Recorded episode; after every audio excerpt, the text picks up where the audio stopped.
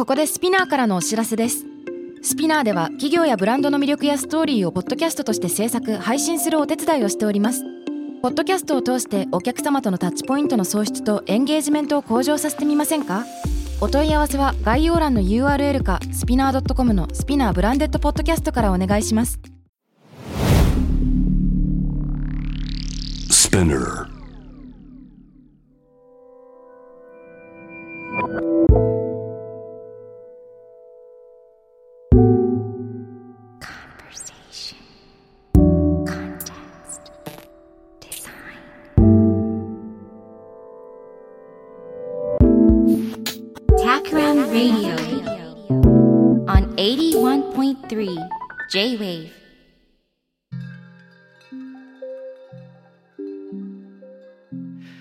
渡邉康太郎がナビゲートしている 81.3J-Wave Takram Radio 今回のゲストは株式会社スマイルズ代表の遠山正道さんですこんばんはこんばんは。改めましてよろしくお願いしますよろしくお願いします。遠山さんには何回も番組に来ていただいてるんですけどうん。なんと3回目ということです素晴らしい。ありがとうございます。光栄です。あいい素敵な声でいつも思いますけれどもありがとうございます。はいあー前回は思い出してきたなあのうん。遠山さんが開発に携わったあのビールあグレジュあ。はいはいはいはい。その話をなんか録音ボイスとともにあお話ししてくださったのありましたあ。ね。そうだ。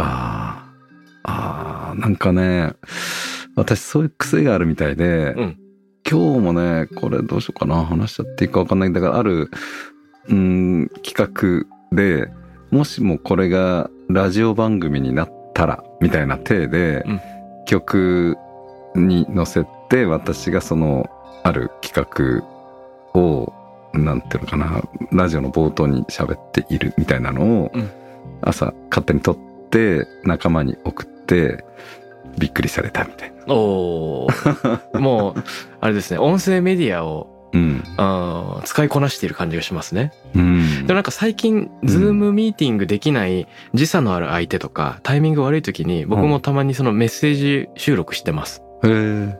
まあ普通に一人でズームに入って、うん一人でズーム録画して。で映像記録を送りつけるだけなんですけど。面白い。うん、なんかね、ビデオレター、なんかサンマのビデオレターみたいな感じになる。へえ。そっか、それをズームっていう機能を使うと、はい。なんか今のこの日常の中でそんなに違和感ないっていう。すごく普通ですよ。うん。うん。あのー録画モードあるじゃないですか。うんだ。からか自動録画にしといて、10分バーって時々画面とか見せながら、こういう経緯で考えたんだよね、とか言って。うーん。考えついたことなかったな。面白いね。うん。えー、あの、ロンドンスタジオとかうん、海外あるので、タクラム。うん。上海、ニューヨークと。うん。なので、その人たちとのやりとりも楽しいですよ。ああ、なるほど。ちょっと、あの、いただくかもしれません。やってみてください。はいあの、素敵なボイスで。とということで、遠山さんは2018年の秋、翌年の19年の秋う。うん。が、えーすでにもう2回そこで出ていただいた中で、うん。でも当時はまだね、タクラムレディオがうん30分番組だったんですうよ。ん。で、1時間番組に進化した上に、うん。え2週にわたってお届けするということたっぷりです。たっぷりですね。楽しみです。はい。3回登場というのは番組最多記録というおことで、嬉しい。あれかなでも、まあ、裏番組入れると浅吹まりこさんも、うんポッドキャストのみとかで3回出てるんですけど、うん。お、そこに肩を並べたと。そうなんですよ。やった。ありがとうございます。さて、2週にわたって、どんな話を富山さんとしたいか。うんまあ、当たり前の話ですけど、うんコロナ禍以降、もうここ数年どんな人にも生き方、働き方変わってきてます。うん。で、遊びも、仕事も、飲食、えー通勤、うん旅行も、うん。まあ何もかも変わってきていると。うん。で、人の移動が増えることも減ることもあり、うん働く場所が変わったり、まあ増えたり減ったりね、人によって違うと思うんですけど、うん。でそうすると企業としても、まあビジネスモデルの軌道修正、うん。えー拡大するところもあれば縮小するところもあれば。うん。ですよね。うんなので、ちょっと2週にわたって遠山さんから見える景色をうん、まあいろんなレベルで聞いてみたいんですけれども、うん。大まかには、遠山さんを取り巻く社会レベル、会社レベルという大きなのを、まあ一週目に聞きつつ、まあ、だんだんと遠山さん個人の話も2週目で扱っていけたらうん。みたいなのをうっすらイメージしてます。はい。大丈夫なのかしら？はい。そんな話でた。お送りしましょう。ということでうん。そうですね。あのスマイルズっていう会社もうん。いろいろな事業があると思うんですけれども、そしてそのスマイルズ特有の楽しいカルチャーも多々あると思うんですがうん。コロナ禍に入ってどんな変化がありましたか？そうですね。あのー、2年前の3月ぐらいだったかなコロナになって、えーあの頃ってね本当に何が起きたんだかよくわかんないっていうかどうしていいんだかわからない。それは個人もそうだし経営者としてもそうで。そしてなんかあんまりむやみなことも言えないみたいな、うん。そういう空気感もあったりしたんだよね。で、その時に、あの、会社の朝礼で言った話があるので、それをちょっとお話しすると、はい。まあ私、あの、ステイホームになってね、家にいてみて、はい。まあそれまで、その仕事にかっこつけて、とにかく外でブンブン、ぶん回してた人で、うん。夜はもう飲みに行って2、3軒当たり前で、12時前に帰るなんてことはほとんどないみたいな、うん。生活からステイホームになってみた時になんかこう足元の幸せみたいなねうん。なんかそういうのを感じて1分の1の幸せなんて言ってるんだけど、ほうほう。うん、あのー自分一人がそう幸せを感じるっていうのはそんなにイノベーションとか DX とか必要なくておいいですね。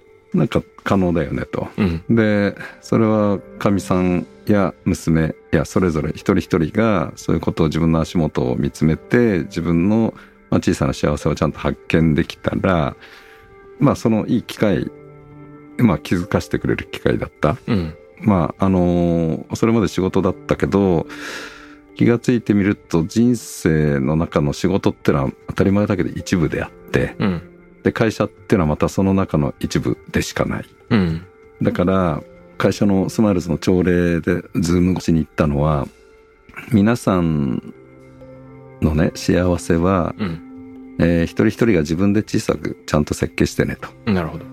あの間違っても会社に依存しないでねと。うん。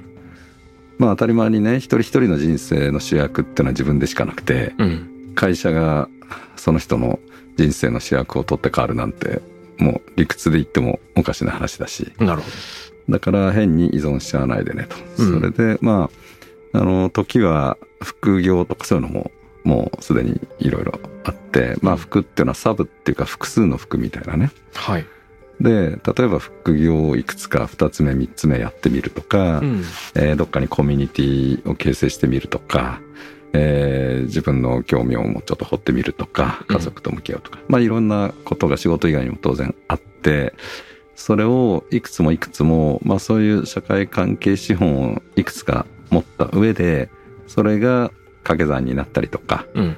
えー幅を広くしたりとかすすることで、一人一人の興味、自分自身の興味とか価値とかが、えー増えて、で、そういう、まあ自立した、えー一人一人の集まっている企業であるといいな、と。いいですね。いうような話をしたと。うん。それで、えーっと、まあ、会社の話もあるけど、まあ、その時に会社とはちょっと違うんだが、はい。何かやんなきゃってちょっと思って、うん。まあ、どうしていいかわからない、あの、コロナでね。だから、まずはちょっと自分が動いてみようかなと思って、はい。ココミュニティになるものをやってみたのね。ふむ。新種のイミグレーションズっていう、それは、あの、幸せの拡充再分配なんて言ってるんだが、うんまあ一人1万円のサブスクだから、あの、安くないんだけれども、それを、まあみんなで、えー私も、えー1万円払って、事務局も1万円払って、うん。で、みんなで、こう、それをプールしながら、そこから何かできることを、まあ、ビジネスみたいなことかもしれないし、みんなで、えー楽しむということかもしれないし、えー表現かもしれないし、うんえーそれをまあ、探しに行こうみたいな。うん。でそれはそれで2年ぐらい2年ちょっと経ったのかな。おおなるほど。うん。これも面白いですね。最近また新しい動きが出たりして。え具体的に何してるんですか？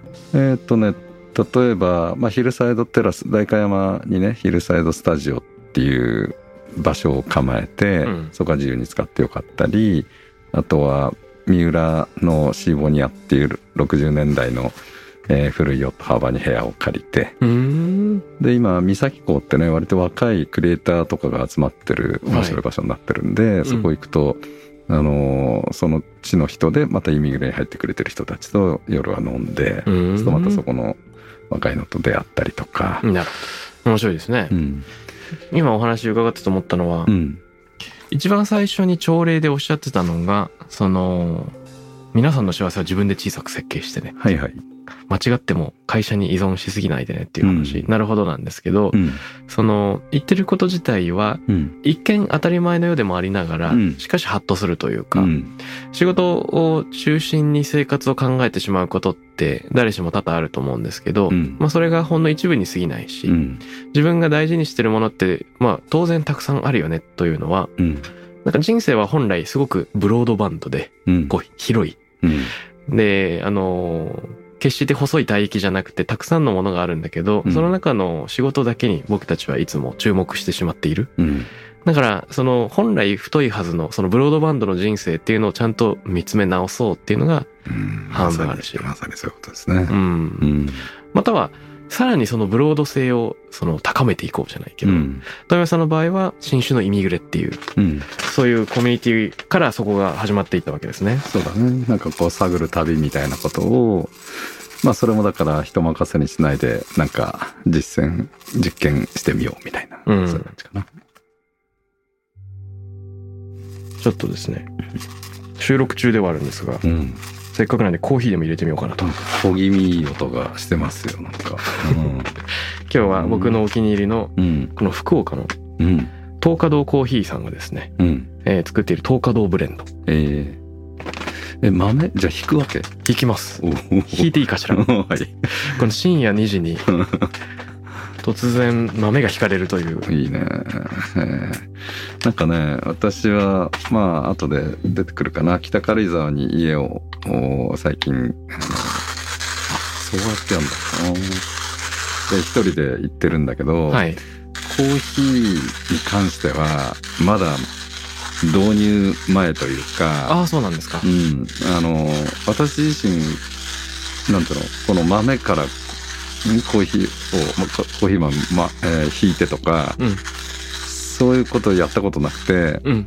でもこれ一生の間にいつかきっとやりたくなるから、ちょっと取ってある感じ。あ、楽しみをねう。ん。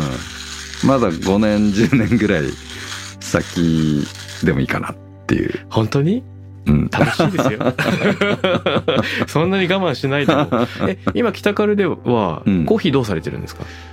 あのね、コーヒーって、いや、飲むんだけど、うんあまあ、それに答えるならば今、ライオンコーヒーの、はいハワイの、あの、マカデミアナッツとか、ちょっとフレーバーっぽいもの。それを、あの、なんかいっぱいいっぱいこう、なんか袋になってなんじゃん。うん粉になってて。ありますね。オイルをドリップパック。そうそうそうそう。それだったりとか、最初はね、その別荘を手にした時は、別荘ってインスタントコーヒーだよなっていうイメージがあって、ああ、自分の普段のグッズがないから？そう、それになん、なんていうのかな、もう、なん、いつのかわかんないような、大学の研究室とかもなんかそんな感じで、はいはいはいはい。で、それをなんか上の方のカビ臭い棚から開けて、うん。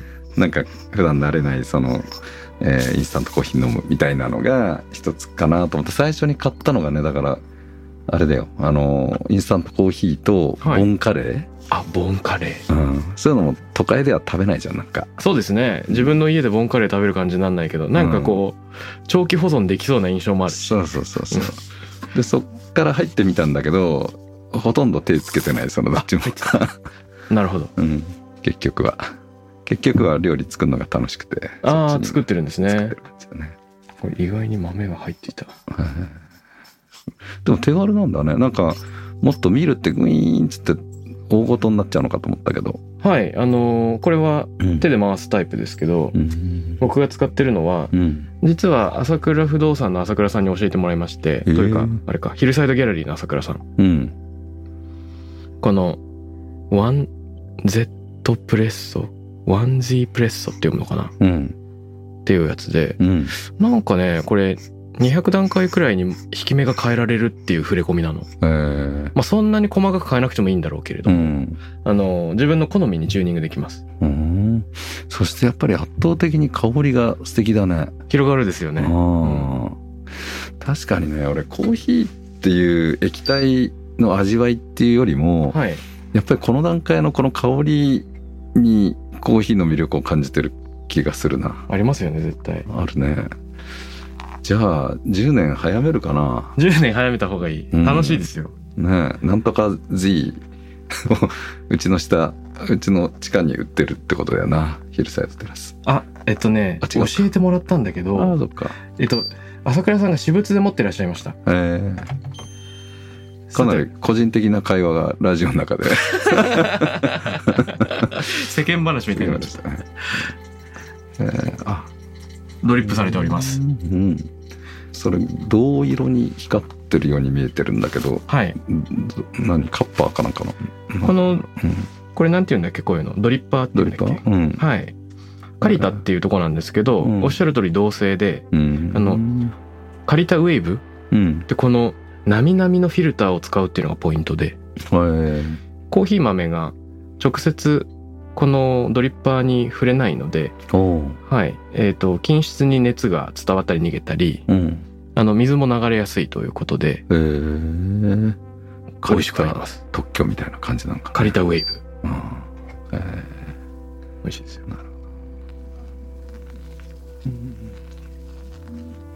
夜中のコーヒー大丈夫でしょうか？ちょっと罪悪感罪悪感。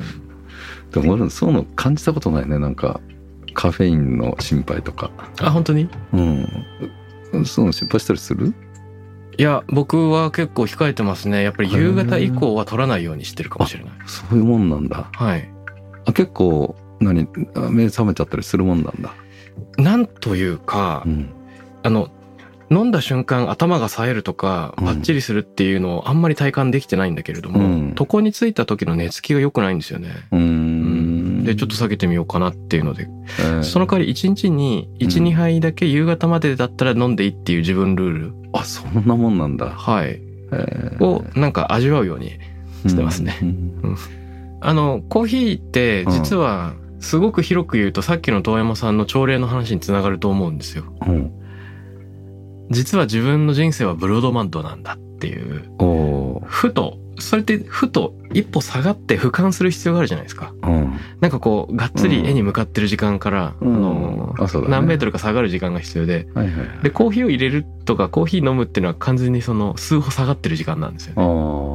あなるほどなるほで強制的にそうのん。仕事とそのもしくはお家とど、うん日常とちょっと切り離される時間を自分の中に取り入れるっていうのの一個にまあなり得る。うーんそっかそっか。まあじゃあ句読点的な感じあそうですね。うんうんうん。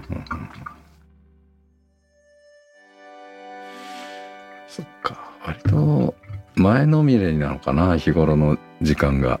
ああ。結構。余白？遠山さんの余白ってどんなタイミングですか？まあそれがねだから一気に北軽井沢に行っちゃってるね。あかなりの移動を伴うやつですね。そうそれで行くと、うん。あのーもう電気とか音楽つけないようにしてるのよはい。それでまあ食事作ったり食べる時はまあ卓上のランプと、うんまあろうそくだったりとか要するにねまあお風呂なんかでもその窓が1個あるんだけどなるべく夜までは電気つけないで入るとなんかこう水面水面っていうかなお風呂のうん。表面がはい。キラキラとこう光り輝くのが見えたりとかはい。まあ電気つけてると多分そんな感じられないんだけど、まあ陰影連鎖じゃないけど、なんかこう、まあ東京との違いを、まあ明らかにしてんのかな、自分の中で。なるほどですね。うんそれで、あのカメラで言うとなんかこうヒューッとあのあれなん俺カメラよくわかんないからちょっとうまく説明できない深度が深いっていうのかな、うん。あのピントがこう合ってくるような。なるほど。うん、で電気上の電気つけるとなんか映るんですみたいに全部にピントが合っちゃうみたいな、うーん。そんな感覚かな。確かに。自分の近くだけがぼんやり見えている状況。そうそうそうで今ここに集中するみたいな。そうそうそんな感じ。でぼーっとしてんだけど集中してるみたいな。いいですね。その北カレの滞在時間全体が座禅のような感じになってますねきっとね。そんな感じだね。うん。本当。だから一人で何やってんのって言われるんだけど何やってんだっけなって感じだが、うん。朝とかは本当に寝てるともったいないなと思ってまあ今冬だからねどうしてもなんか6時7時ぐらいになっちゃうんだけど、はい。夏とかだともう4時半とか5時ぐらいには起きてまあ朝のさあの白母の時間と養分だっけ朝も。うん。ああいう時間を楽しんだりとかなんかそんな感じだね。なるほど。うんその代わり夜はもう何冬なんかだともう5時ぐらいにはもう真っ暗になっちゃうんではい4時台から料理作って5時から食べてるともうあ結構いい感じで酔っ払ってきたななんて思って時計見ると6時50分みたいな、まだまだ早い うん、それで8時半ぐらいにも寝ちゃうみたいうんな東京じゃありえないなその感じは。いいですねうん。そのなんて言うんだろうな。まあでもそこにコーヒーはいつか必ず入ってくるな。入ってくるはずですねうん。入ったのでちょっと毒味をしておあ、そうだ、孝太郎お茶の人だもんね。そうですねお茶も茶道。うん。お茶のお稽古ずっとタイミングがあの難しくてうん。先生が70代の方なので、うん。なんというかやっぱり茶室の狭い空間の中でご一緒することの緊張感ってあるじゃないですか、うん。だから今までちょっと避けてたんですけれども、先生もあの再開していいよというふうにおっしゃってくれて、うん。最近また通い始めてます。うん。三軒茶屋の先生のご自宅なんですけれども、OK 入りました。偉いな、スタッフの方まで。うん。よいしょ。ではよかったら召し上がってくださいでお菓子も持ってきてはい。よいしょあさっき。熱いですよ、はいえっとね肖像コーヒーのマドレーヌか、うん。このラスオラスっていうバナナチョコチップクッキーどっちがいいですか？バナナチョコチップクッキー。はいはい、ありがとう。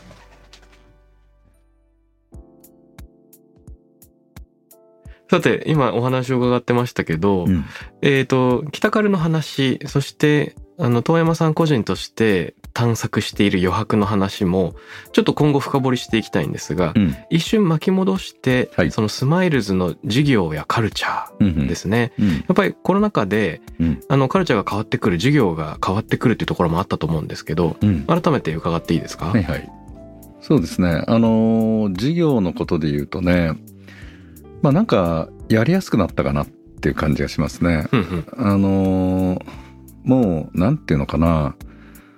うん、だから整理するものは整理する。はい、進めるものは進める。みたいな、うん、そういうことに対する変な言い訳みたいなこととか、うんノスタルジックな、あの、気持ちとか、うんそういうことが必要なくなって、まあ、スパッとジャッジしたり、前に進めたりできるねと。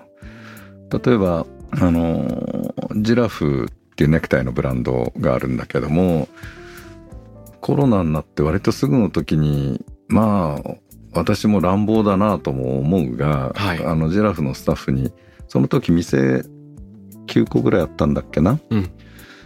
店全部やめちゃったら？とか、例えば、え まあ言ってみたりとか。うん。でも、まあ、遠山さんが作ったようなブランドなんでね、はい。そういうこと言えるのって、まあ、俺しかいないだろうなとも思うし。な、るほど。で、その時は、えってなるけれども、まあ、よくよく客観的に考えるならば、確かにここのとこの店はしんどいよね、みたいな、うん。そういうことがあって、だから結局店は今半分ぐらいに、えースリムにしたと。うんあと私はまあ今はまだそこまでなんだけれどもこれまたちょっと極端だがはい。あのそもそもジラフってサラリーマン一揆みたいなところから始まったんだよね。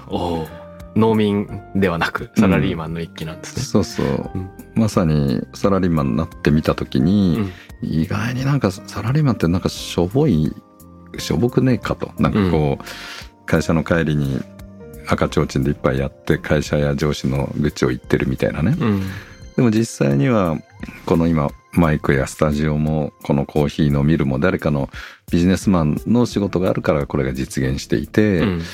えーそれがなければ一歩も世の中立ち進まないわけだから、うんだからもっとなんか自信持って前向きにやろうよみたいなそれでジラフはこう会社や社会に、えーなんか首を絞まれてるのがなんかネクタイだってイメージがあったんで、はい。その締められるんじゃなくて自分で自分の首をキュッとこう締め上げようっていう、そういうまあうんなんていうかなメッセージとしてうん。ジラフってのは始まったのね、なるほど。だからなんかアパレルブランドをやってるっていう感じではないうんだったのでもしもそうだとしたらならばはい。じゃあ今におけるサラリーマン一揆ってなんだろうねとか、うんそういう考え直して必ずしもまあネクタイはネクタイでいいにせようん。もうちょっと違う考え方のようなものがあるいは行動とかそれからまあもう10年以上ブランドをやっているのでお客様との関係性とかそれなりのジラフっていうブランドの特質みたいなのも出てきているのではい。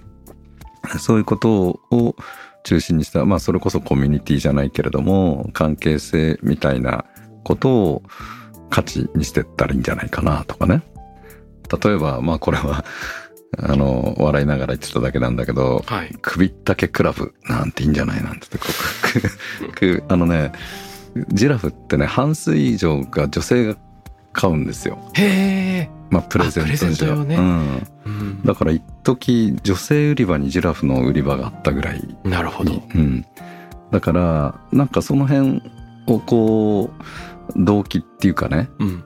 その行為っていうことをなんか引っ張り上げるのもちょっと面白そうだし、うん。うん。でその女性から男へのまあなんていうの？男が女性にプロポーズするってなるけど女性から男への何かこう意思表示みたいなものとしてもちょっと面白いし、なるほど。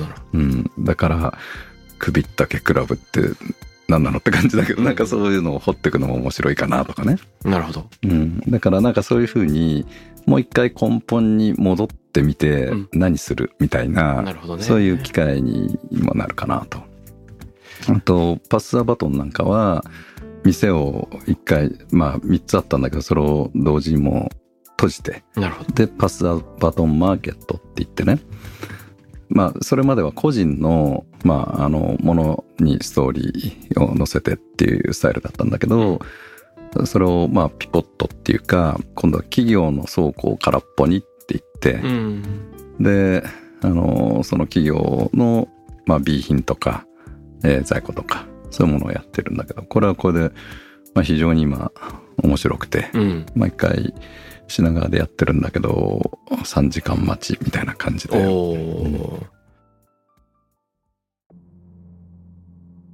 コロナを機に根本に戻るきっかけをもらったっていう話はまさにうん。本質的だなぁと思っていて、うん。それって一番最初にの話もつながるんですけど、まあよく巷で話題の DX みたいなのって、うん。その根本がしっかりしている企業はうまくいくけれども、うん。そうじゃないところは失敗しがちな取り組みだなとも思うんですよね。うん。やっぱりデジタルという一つの手段だけにコーデしてしまうと何のためにやるのかが曖昧になっちゃうので、うん。本当は DX の本質はビジネストランスフォーメーションであるべき。うんだから BX で本当はあるべきで、うん自分たちの事業をデジタルのプラットフォームに乗せて変革していく。うんそれが会社の目的意識にちゃんとその寄り添っているっていうのが本当は求められていることで。うんで、単になんか、あるアプリケーションを取り入れようとか、うんなんか突然デジタル化しようということでは多分ないんですよね。うんだからその根本がしっかりしているかとか見つめ直すチャンスがあるかっていうのがおっしゃる通り本質的な問いで、うん当然その振り返りは痛みを伴うと思うんですけど、うん時にお店を閉じたり、うんえー授業の内容が変わったり、うんで、えっと、別れを告げなければいけない人もいるかもしれない。うんまあでも、あのー一歩引きながら、人生や事業について考えるきっかけだなぁとは。そうなんだよね。あのーまあもともとスマイルズってね私が96年に絵の個展をやってはい。そっからまあ自分たちで発意してうんものを作って世の中に直接手渡すっていうことのうん。醍醐味を知っちゃってうん。それで起業につながったんだよねスープストック確かになるほどうんなのでかなりその順番としてアート的というか、うん。あのだから最初にコンテクストありき誰がどうしてっていうのをすごく大事にしているので、うん。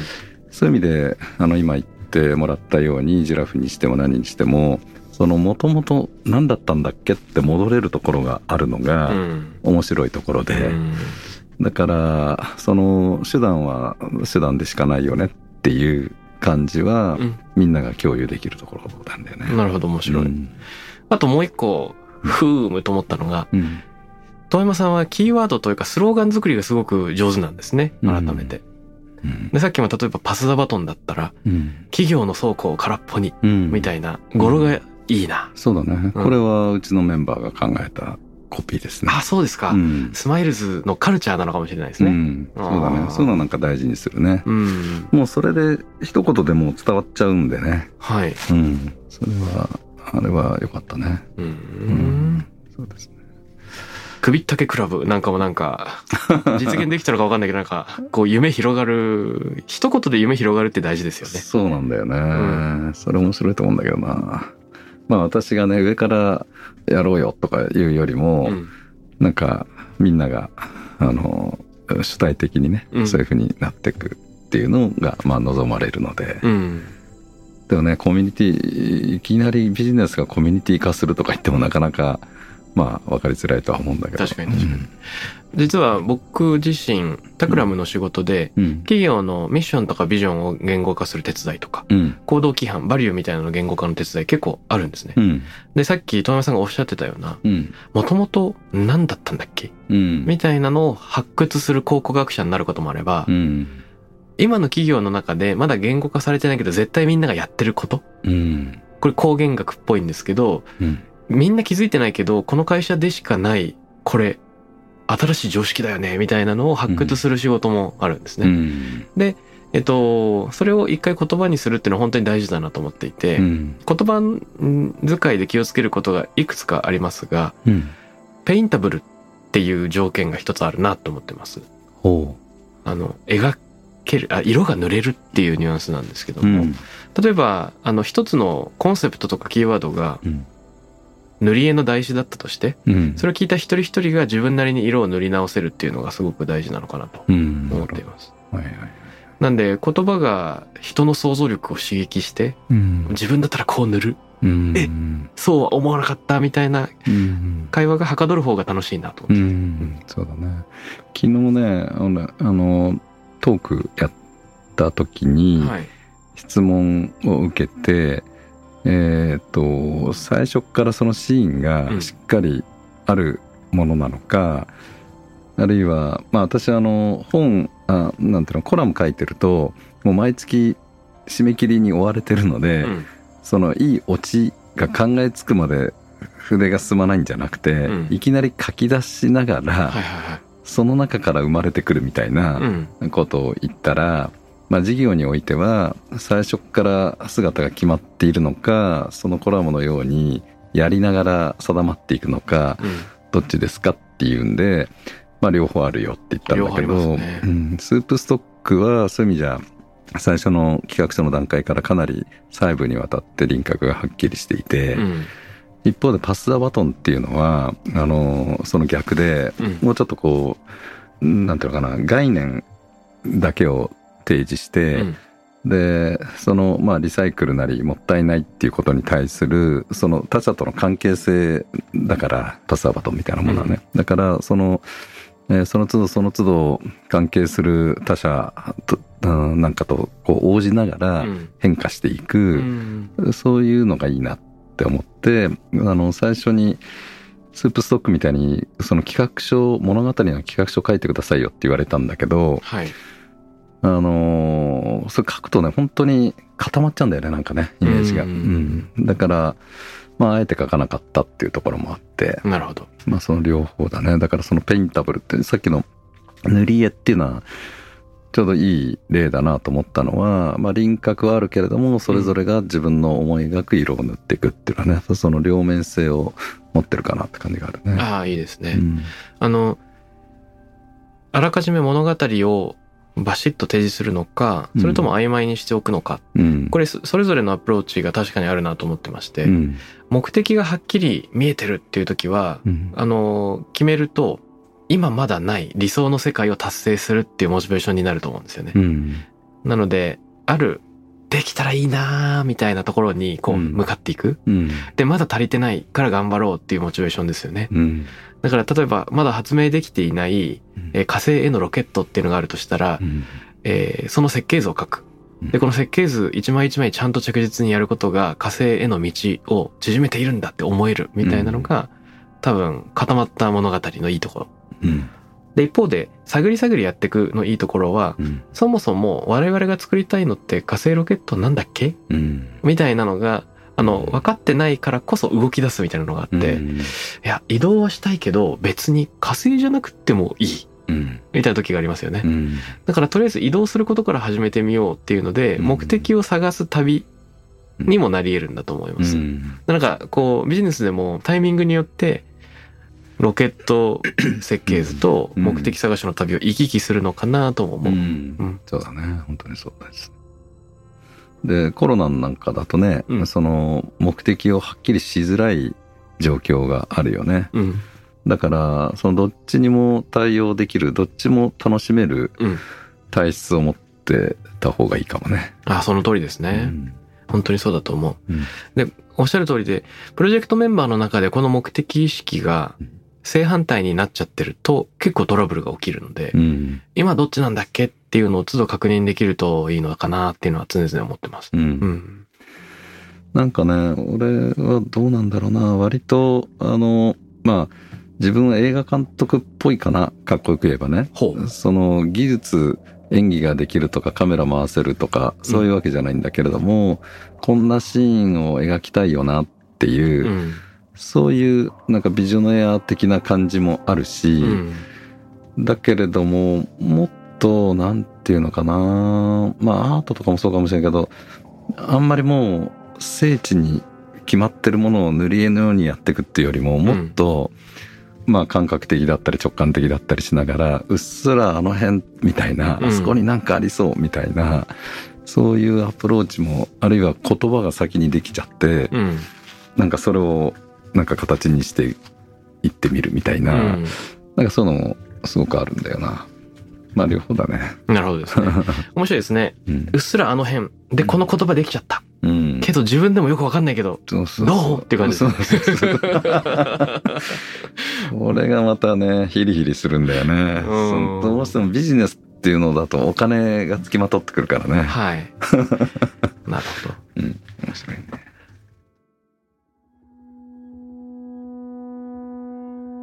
あの、新しい取り組み、うんこんなのどうで言うと、うん。遠山さんが最近始められた稼働さんの取り組みも気になってるんですけど、あこれちょっと聞いてみていいですか？あ。はいはい。それはですね、あの、ザ・チェーン・ミュージアムっていうアートの方の仕事を今、まあずっと主にしていて、はい。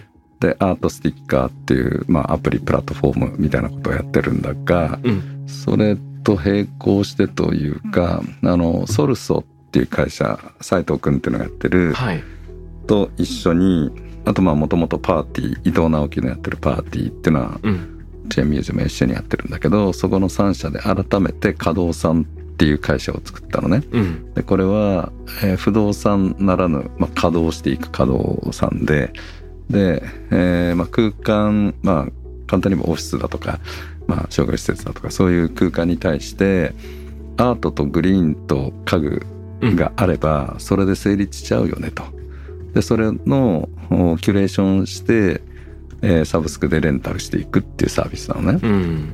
で、実際にうちの代官山のオフィス見ていただくと分かるんだけども壁床天井はスケルトンそのままで、はい。そこにアートとグリーンと家具があるだけで、うんなんかいけたものになっちゃうんだよね。確かに確かにうんでまあこういう時代にオフィスを、まあ、半分にしたりとか移動したりとかまたまた大きくしたりとかそういう時に非常に手軽でなんか今この時代に最初からまあ大きな固定資産を持ってうん。あの立派な造作をして焼却していくっていうのもちょっと重いんじゃないと。だから固定資産から経費へみたいな、うん。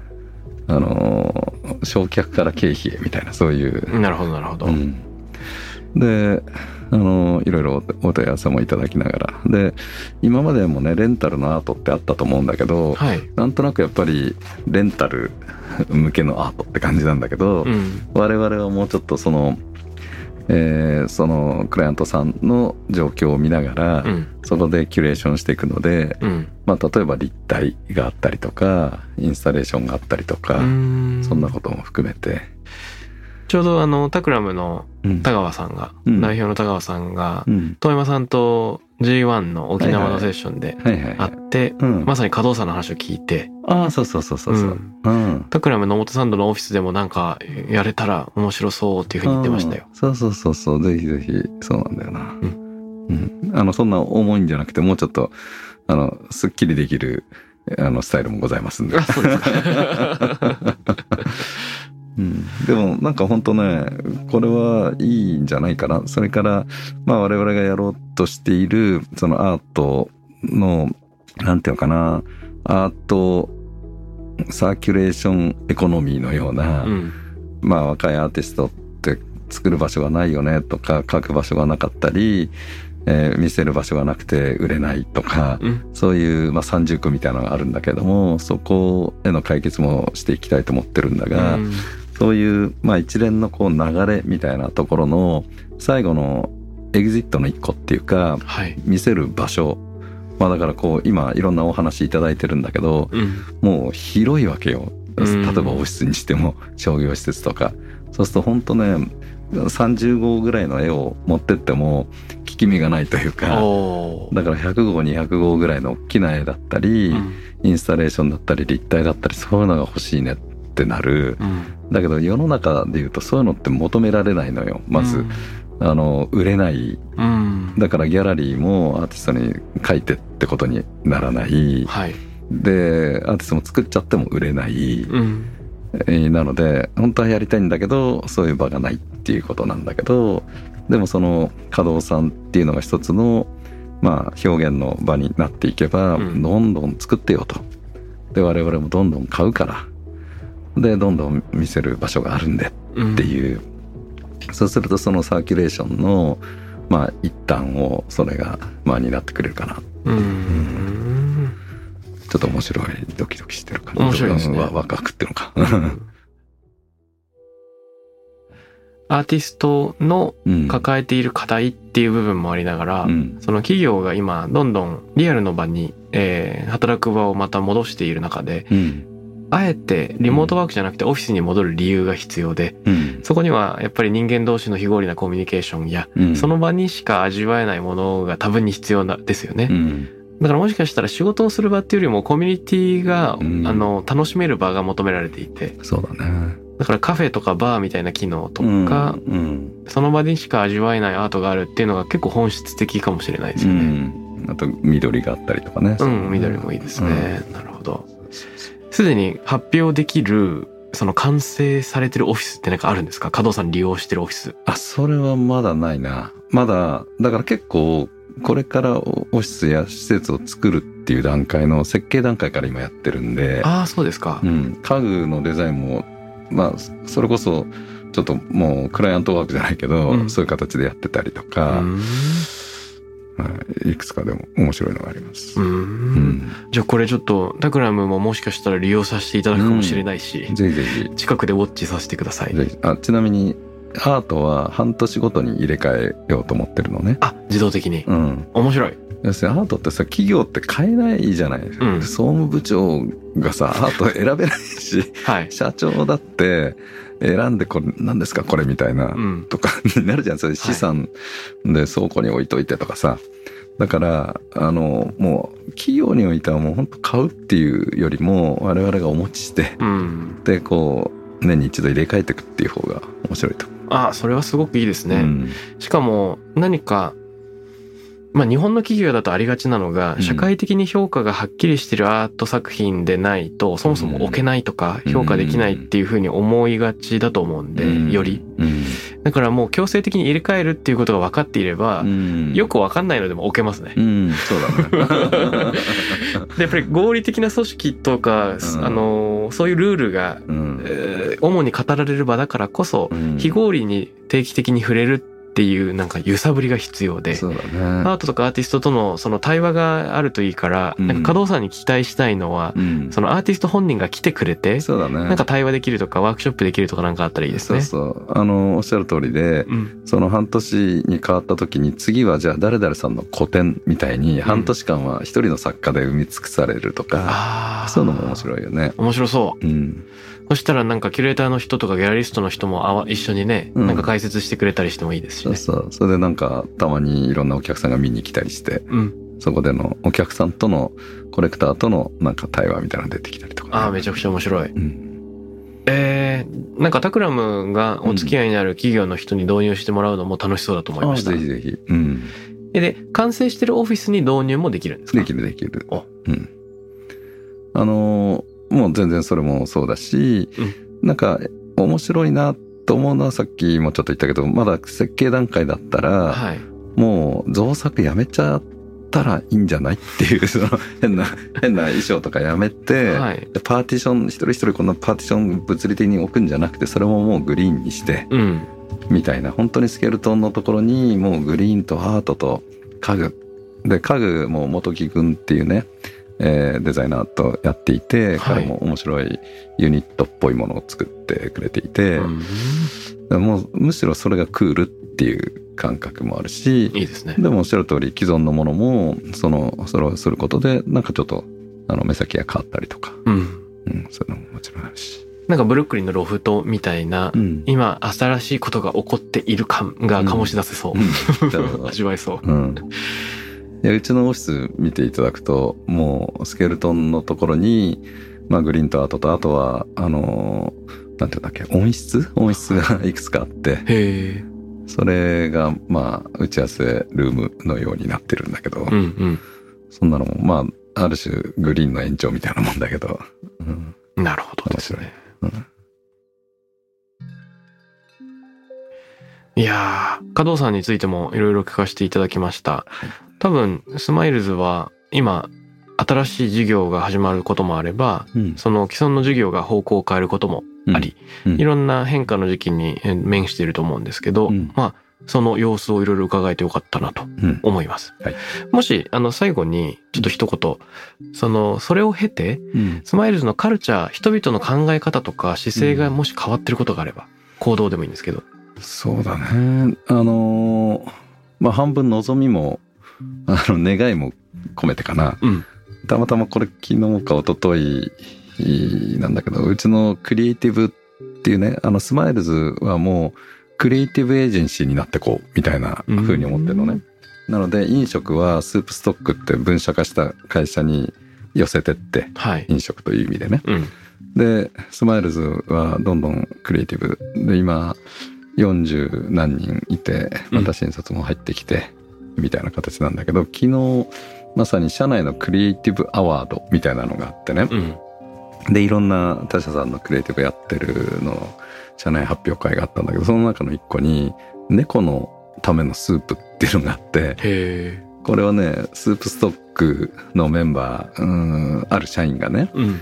まあ猫好きで、で、まさに猫のためのスープストックのスープ作ったらいいんじゃないかっていうことを思って、うんで、えー社内をいろいろ画策して、実際に出来上がった商品があるのね。ほこれなんかね、すごく、あの、嬉しいっていうか、うん要するになんか経営から降ってきた話じゃなくて、う。うん自分、まあ、うちで言うとね、頼まれてもいない仕事っていう言い方があるんだけど、はい。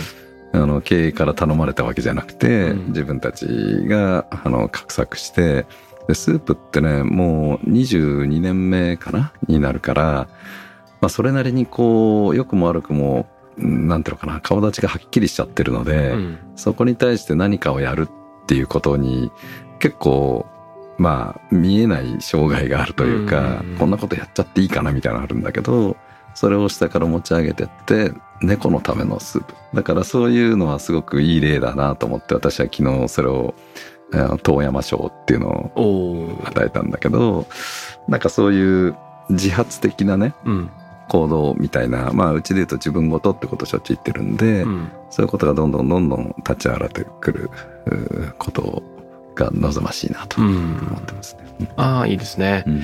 じゃあ今までもあったうん。えースマイルズらしさ、うん。自分ごとがうん。さらに、えー加速されてるかもなと。そうだね。うん。で全体もそっちに向かってクリエイティブ化、うん。エージェンシー化していく、うんいいじゃないですかじゃあこれをきっかけにどんどん生まれ変わっていく進化を続けていくという感じですね。そうですね。楽しみですね。ということで1週目、えースマイルズ代表の遠山さんにお話を伺いました。はい。ありがとうございます。ありがとうございます。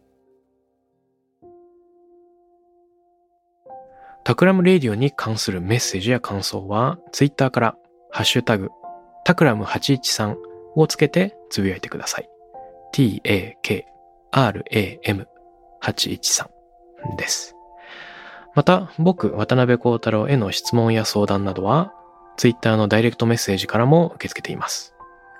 番組オフィシャルアカウント、アットマーク、タクラム813をフォローして送ってください。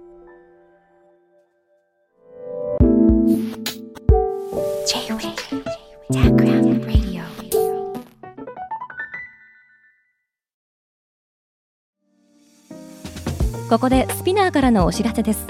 現在さまざまな企業のブランデッドポッドキャストを制作しているスピナーでは自社開発したポッドキャスト管理システムソニックボールを用いたオリジナルのアンケートを実施しています。リスナーの属性データを可視化することで御社のニーズに合わせたコンテンツ制作が可能になります。スピナーホームページ内のコンタクトよりまずはお問い合わせください。